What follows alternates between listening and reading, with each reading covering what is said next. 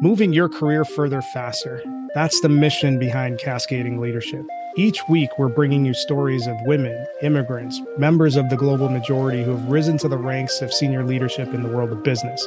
Get ready to gather the insights of some of the world's best business leaders and apply those to your career. If you're interested in sales and marketing effectiveness, organizational effectiveness, talent strategy, DEI, or HR tech, tune in. We're going to share with you what they don't teach you in business school. Welcome to the show. Welcome to another episode of Cascading Leadership. I am your friendly neighborhood talent nerd, Dr. Jim. LB absolutely loves my intro. He is laughing already, so we're off to a great start. And uh, I am your other host, Lawrence Brown, otherwise known as LB. And I really couldn't even help it this time. It was hilarious. Hello, LB. Hello, sir. The overarching theme of the show is building an innovation culture through trust. And with us today to talk about the topic, we have our featured guest. Hi, thank you for having me here. This is a great initiative, Jim and Lawrence. I'm thrilled to be part of the podcast. My name is Divya Sharma, and I'm a global software validation manager and a board member of ASQ Software Division. Excited to be here. We're thrilled to have you have you with us, and We'll get into more of the details a little bit later, but I want to set the stage a, a little bit in terms of your background, Divya. You and I have known each other for quite a while, and you've been part of some pretty significant transformations across a handful of organizations that that you've worked at. So you're coming into this conversation with a, a, a, particular set of experiences when it comes to establishing really high performing teams and also driving innovation through those efforts. So it's going to be a great conversation that that we're going to have. Super excited to have you on. I want to dig into like how you got to where you are. So let's rewind it back and talk a little bit about your early life and background and how that shaped your career trajectory going forward. Definitely. So I was born in a very middle class family back in India and I was raised there. My dad was chief manager in a bank. And because he was working in a bank, so his job was a transferable job where we never stayed in one location more than a year. And when I say like location, I'm talking about like very rural, very small towns where even my school was like 30 miles, 40 miles away. So due to that, what happens because till I was 11, I was in those kind of schools. I never had English education. So my education, initial education system was always in Hindi, the native language of India. So at the age of 11, we moved back to a city and I we stayed there for two years. So my the first shock, like of your as a kid, that came in for me was that I was asked to repeat fifth grade one more time, and the reason was that I was it's it wasn't because I failed or I was not a good student. It was because I didn't meet that criteria, the syllabus criteria of English. But that came as a mom like in a big blow. But uh, okay, I studied for two years, and then my dad got transferred to Fiji. So it was a very different environment, very different locations. And it was definitely one of those aha moments that I told you that I had in my life. It was life changing moment. At the same time, it was it was scary. The reason being I was not like you know good in the in, good in the language, but that was the mode of communication. And uh, so it was very difficult for a teenager, especially when the, the year when you are in, you're so self conscious, you're scared, you worried that everything that you do, you're being embarrassed about everything and that was the time I had to deal with that situation. So I was going through. So the reason I'm telling you this story is that because I want to set the stage and say, you know, how I, what are the characteristics that I developed, how they ended up like um, happening into my life. I was living that moment where I didn't know the language. I wasn't doing very well. I didn't have any friends. My parents could see it.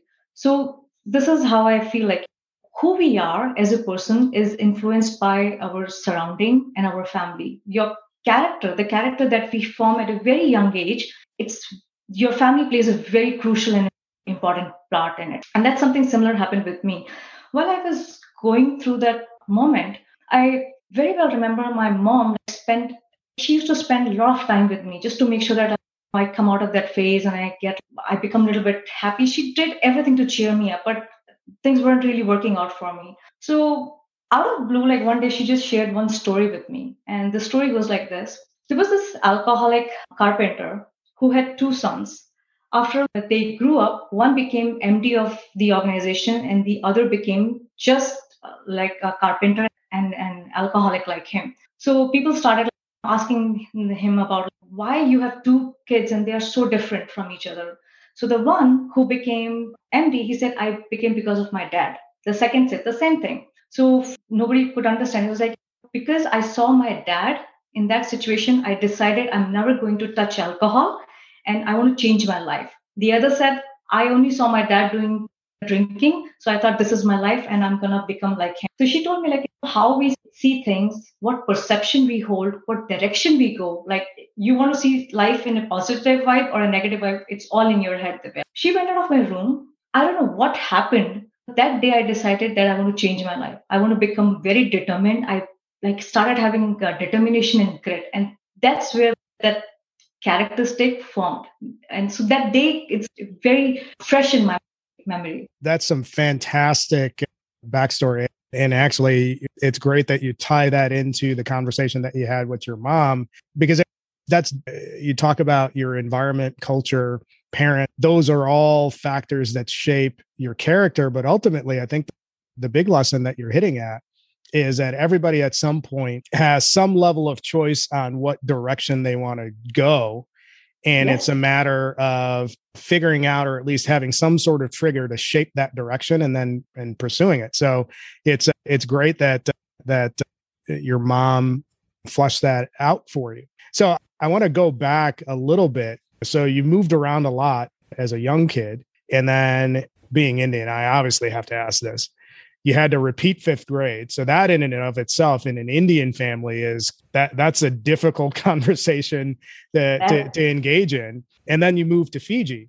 So all of these sort of, I don't, I don't want to make too big of a deal, but those are big shifts or big signposts. How did that, how did all of those things sort of shape or crystallize your go forward vision as you were going through it? It definitely taught me adaptability you moving from one country to another where the culture is so different and you move to a different place. So example in india you're like study study.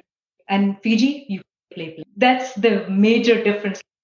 Very laid back society. Fiji is it's a very tourist place. We didn't have any tv no cable nothing. So the only mode of entertainment entertainment was like either you go on a beach, like for a picnic, or you spend time with like cycling, playing tennis, and outside chit chatting with your friends. So that was the only form of. So what happened is, you know, what it actually did, it brought our family very close together because we were like we just seeing each other. There was nothing, no other way to entertain yourself. So definitely, it really made us uh, closer. But at the same time, it made me like think, okay, Fiji culture is so different you relax, you enjoy, you're happy, basically. The, the, that culture taught me to be happy. It doesn't matter how things are going, but at the end of the day, everything will work out as it tend to be. So that was a major learning. It sounds like, Divya, that the other element that I was thinking about when I was listening to your story is when you describe the story of what your mother had shared with you about the uh, the father and the two sons, that you also made a decision one, it shows me that you have a good amount of resilience too, right?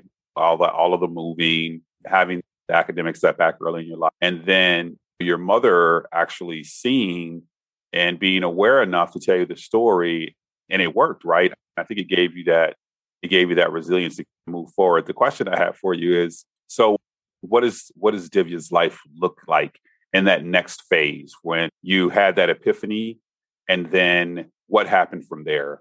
So I spent good amount of time there. We stayed in Fiji for around uh, seven years and then moved back to India.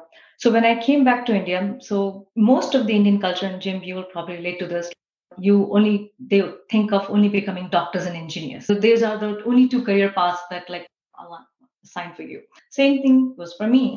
My dad thought I'm gonna be. He wanted me to become a doctor. I wasn't that intelligent. I wasn't like wow I can be one. But it's like they really wanted me to go in that direction. But when I came back to India, I realized that the education difference was so much like what I they were teaching back in Fiji, they already taught. Like, for example, what I learned on in 12th grade in senior year in Fiji, they actually taught that in 10th grade in India. So there was two years of that gap, and I couldn't fulfill it. It was, I was struggling. So my parents also saw me with that struggle. It's like I was really trying hard.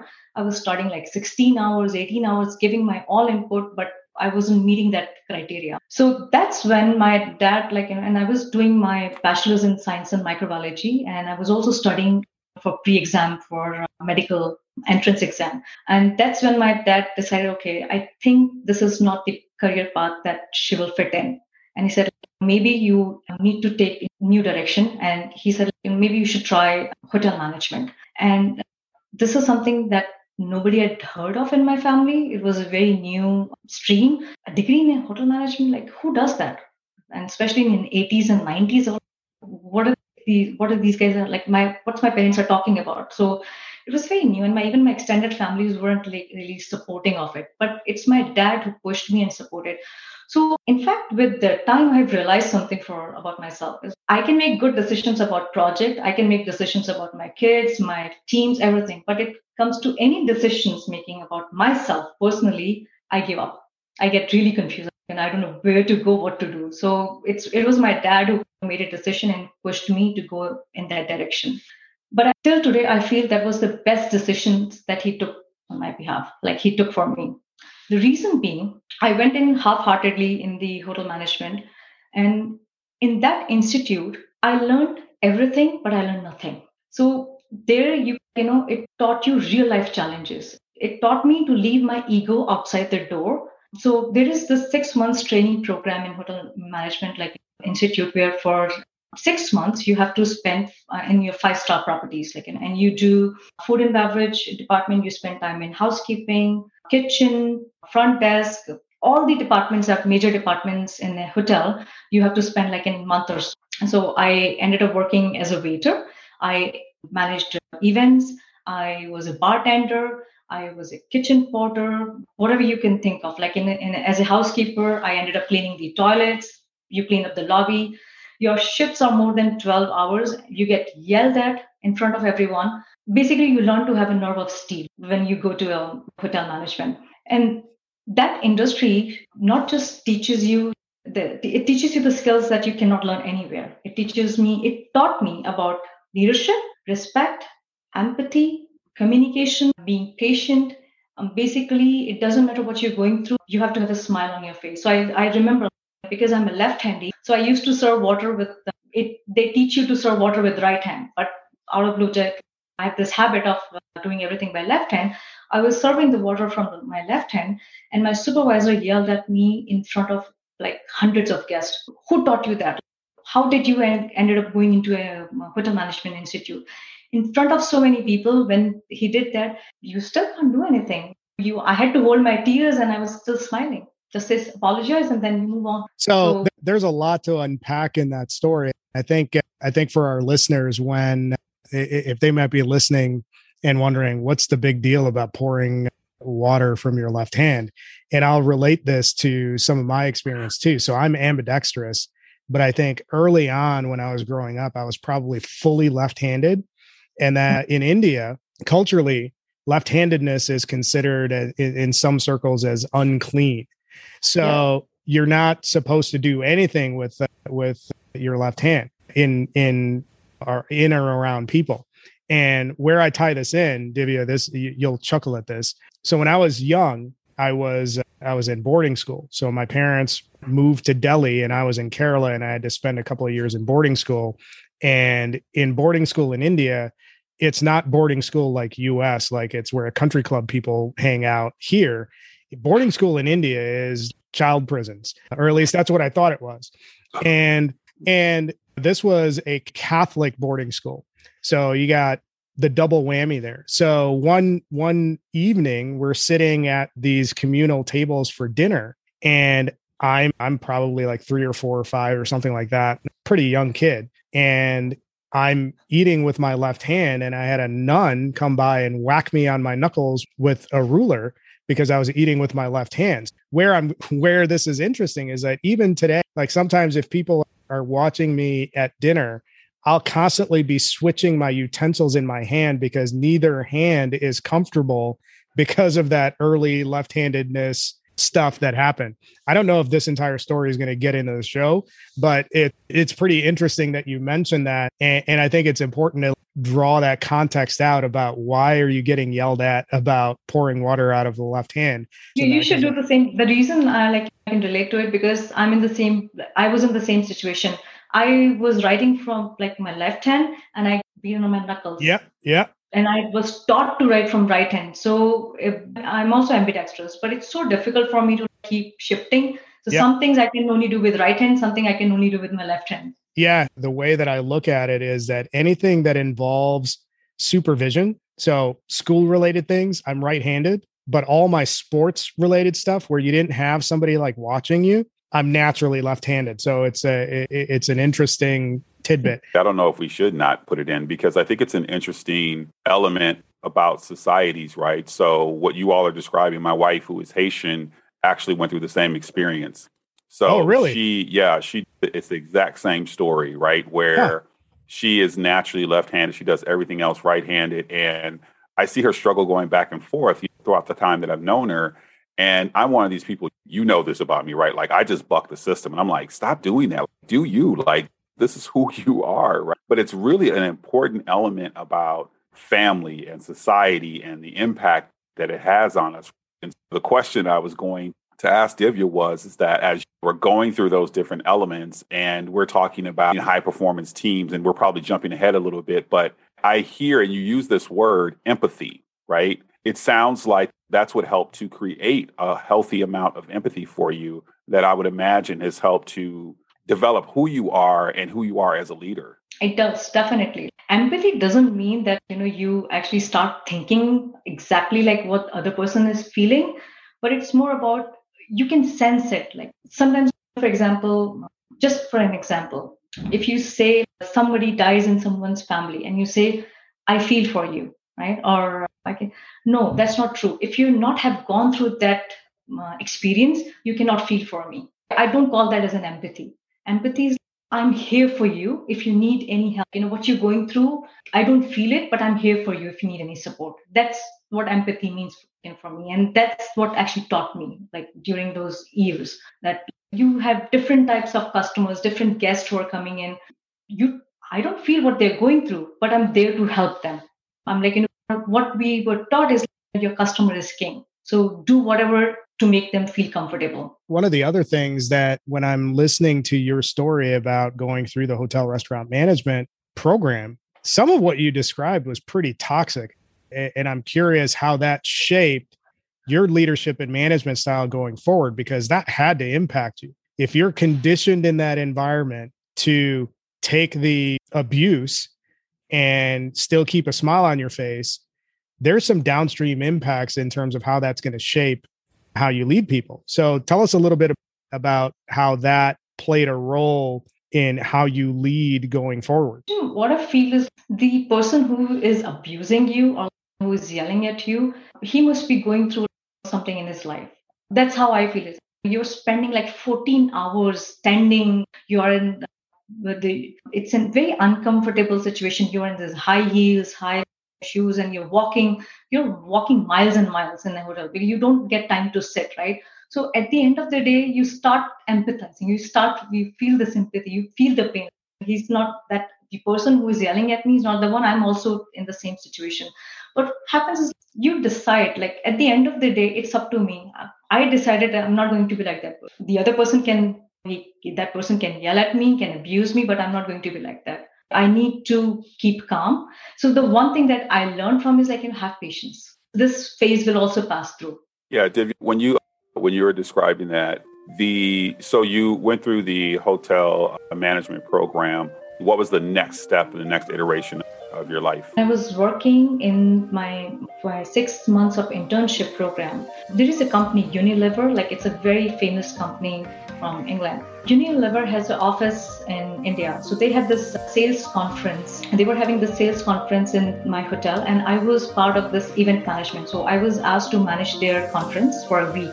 I did the management. I was making sure I have all the knowing their all the participants' names and making sure they feel comfortable, taking care of their their food and all these supplies and everything. So after three months, the VP, the vice president of that uh, Unilever, he said, We would like to have the meeting back in this hotel, but we would like Divya to manage it. But I was not in the F&B at that point of time, in the food and beverage department to manage an event. I was in the kitchen department. And he was like, if she's not the one managing it, he told my general manager, if she's not the one managing it, we're gonna go and go to the other another property of your hotel. So that was like a very like eye-opening and it was a learning experience for me where I ended up learning like whatever work you do, you give your 110% to it so that people like you. When he left, like I I ended up managing the second conference also. But he, when he left, he actually gave me his card and he told me, Divya, finish up your education. I would like you to finish up your MBA in sales and marketing and reach out back to me. I never did, but that gives me some confidence and boost up your morale. Like, and that was more like a learning experience for me also. Like where I learned whatever you do, it doesn't matter you like the task, you don't like it, but give your best that's a really good story and lesson and mindset that that it helped you frame. So how did that shape how you move forward into your future roles?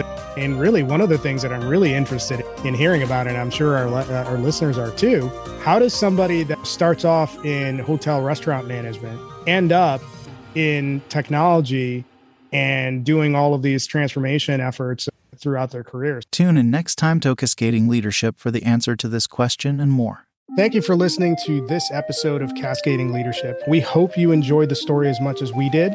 Make sure you subscribe to our show on your favorite podcast player. Follow us on YouTube, TikTok, LinkedIn, Twitter, and Facebook. Leave us a review. Tell a friend. If you're interested in sponsoring the show, reach out to me at jim at cascadingleadership.com. Tune in next time for another great episode that will help you move your career further faster.